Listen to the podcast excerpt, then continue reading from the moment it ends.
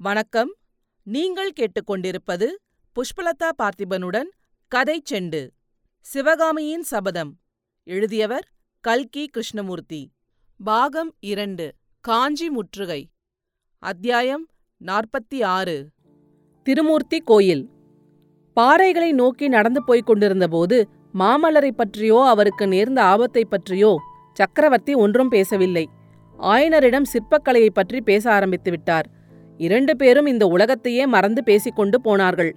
பாறை பிரதேசத்தை அடைந்த பிறகும் அப்படித்தான். இந்த பாறையை யானையாக செய்யலாம். இதை சிங்கமாக செய்யலாம். இதை தேராக அமைக்கலாம். இதை வசந்த மண்டபமாக்கலாம் என்றெல்லாம் திட்டம் போட்டுக் கொண்டிருந்தார்கள்.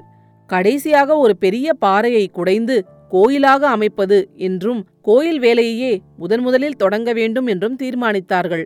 இந்த ஒரே கோயிலில் மூன்று மூர்த்திகளையும் பிரதிஷ்டை செய்யலாமாயனரே? மூன்று கர்ப்ப கிரகங்களை அமைத்து விடுங்கள் என்றார் மகேந்திர பல்லவர். சுவாமி மூன்று மதத்தினருக்கும் தனித்தனியாக மூன்று கோயில்கள் அமைந்து விட்டால் நல்லதல்லவா? சச்சரவுக்கு இடமில்லாமல் போகுமல்லவா? என்று ஆயனர் கேட்டார். மூன்று மதத்தினருக்கா நான் அப்படி சொல்லவில்லையே. மும்மூர்த்திகள் என்று யாரை சொன்னதாக எண்ணினீர்கள்? சிவபெருமான் புத்ததேவர் ரிஷபதேவர் இவர்களைதானே? இல்லை ஆயனரே பிரம்மா விஷ்ணு சிவன் ஆகிய திருமூர்த்திகளையே சொன்னேன். அப்படியா? ஆம் இன்னும் கொஞ்சம் காலத்துக்கு புத்தர் சமணர் என்று என்னிடம் சொல்லாதீராயனரே அவர்கள் விஷயத்தில் அப்படி என் மனம் கசந்து போயிருக்கிறது. ஐயோ அருள் நிறைந்த தங்கள் உள்ளம் கசந்து போகும்படி அவர்கள் என்ன செய்து விட்டார்கள்? ஆஹா சமணர்களுக்கும் புத்தர்களுக்கும் நான் எவ்வளவு கௌரவம் கொடுத்திருந்தேன்.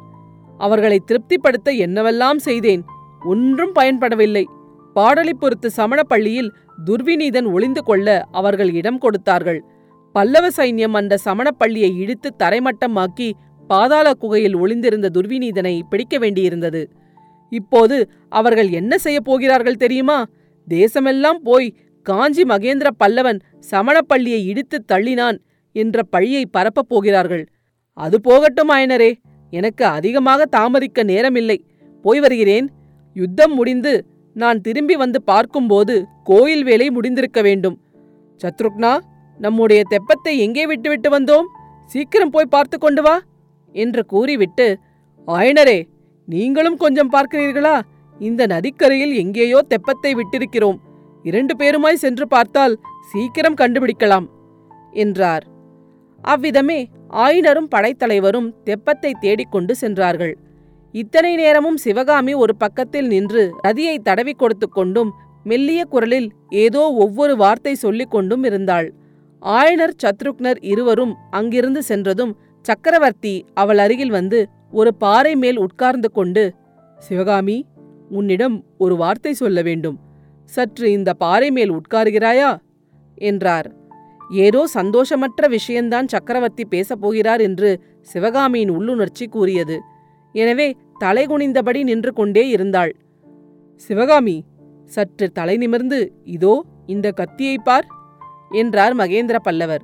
சிவகாமி பார்த்தாள். சற்று முன்னால் இந்த கத்தியை பற்றி ஒரு விஷயம் சொன்னேனே அது ஞாபகம் இருக்கிறதா சிவகாமி? இருக்கிறது பிரபு என்று சிவகாமியின் உதடுகள் முணுமுணுத்தன. அந்த கத்தியானது மாமலரின் முதுகிலே பாய்வதற்கு இருந்தது என்ற எண்ணம் அவளை துன்புறுத்தியது. நான் சொன்னது பொய் சிவகாமி. சிவகாமிக்கு தூக்கி வாரி போட்டது. அவளுடைய உள்ளம் குழம்பிற்று. அந்த குழப்பத்தில் ஆறுதலும் மகிழ்ச்சியும் ஒரு வகை ஏமாற்றமும் கலந்திருந்தன. சக்கரவர்த்தி முதலில் எதற்காக அம்மாதிரி பொய்யை சொன்னார்? இப்போது எதற்காக தாம் பொய் சொன்னதாக ஒப்புக்கொள்கிறார் என்பதென்றும் புரியாமல் சிவகாமி திகைத்தாள். ஆம் சிவகாமி உனக்கு திகைப்பாகத்தான் இருக்கும். உண்மை விவரத்தை உன் தந்தையிடம் சொல்வதற்கு கூட நான் இஷ்டப்படவில்லை. அதற்காகத்தான் அவரை தெப்பத்தை தேடுவதென்று அனுப்பினேன்.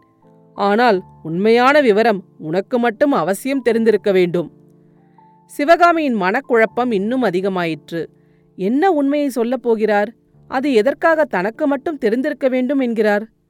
சிவகாமி எஃகிலேயே நஞ்சை கலந்து செய்த இந்த கத்தி என் ஒரே மகன் மாமல்லனுடைய முதுகிலே பாய்வதற்கு இருந்தது. இந்த அபாயம் யாரால் ஏற்பட்டது தெரியுமா? பிரபு அது பொய் என்று சொன்னீர்களே. என்று சிவகாமி நாக்குழறக் கேட்டாள். எது பொய் என்றேன்? மாமல்லன் முதுகில் கத்தி பாய்வதற்கு இருந்தது பொய்யில்லை சிவகாமி. பல்லவ சாம்ராஜ்யத்துக்கு அந்த பெரும் விபத்து நிச்சயமாக வருவதற்கிருந்தது. அந்த விபத்து உன்னால் தடைப்பட்டது என்றேனே அதுதான் பொய். சிவகாமி நீ கேவலம் சாதாரண பெண்களைப் போன்ற கோழை அல்ல. நெஞ்சு துணிவு உள்ளவள். ஆகையால்தான் உன்னிடம் உண்மையை சொல்லுகிறேன். மாமல்ல பல்லவன் நேற்று இந்த மண்டபப்பட்டு கிராமத்திலே இந்த விஷக்கத்தியினால் பின்னாலிருந்து குத்தப்பட்டு செத்துப் போயிருக்க வேண்டும். இந்த பாறையடியில் இந்த மகிழ மரத்தினடியிலே அவனுடைய உடல் அனாதை பிரேதமாக விழுந்து கிடந்திருக்க வேண்டும்.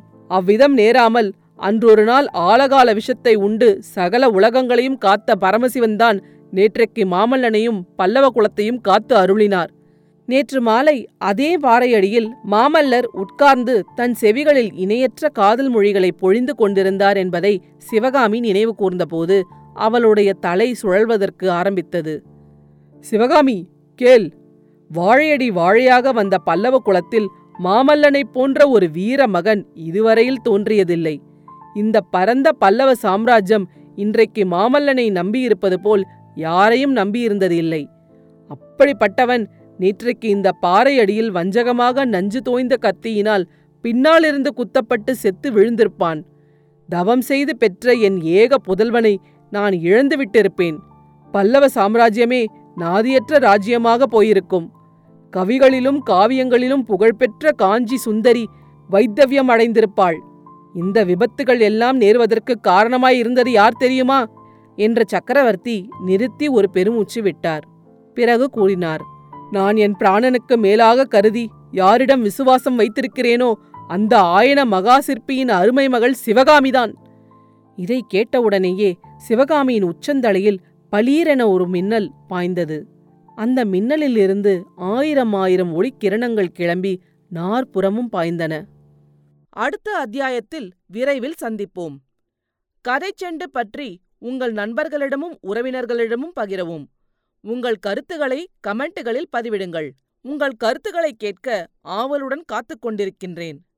நன்றி. நீங்கள் கேட்டுக்கொண்டிருப்பது புஷ்பலதா பார்த்திபனுடன் கதை செண்டு.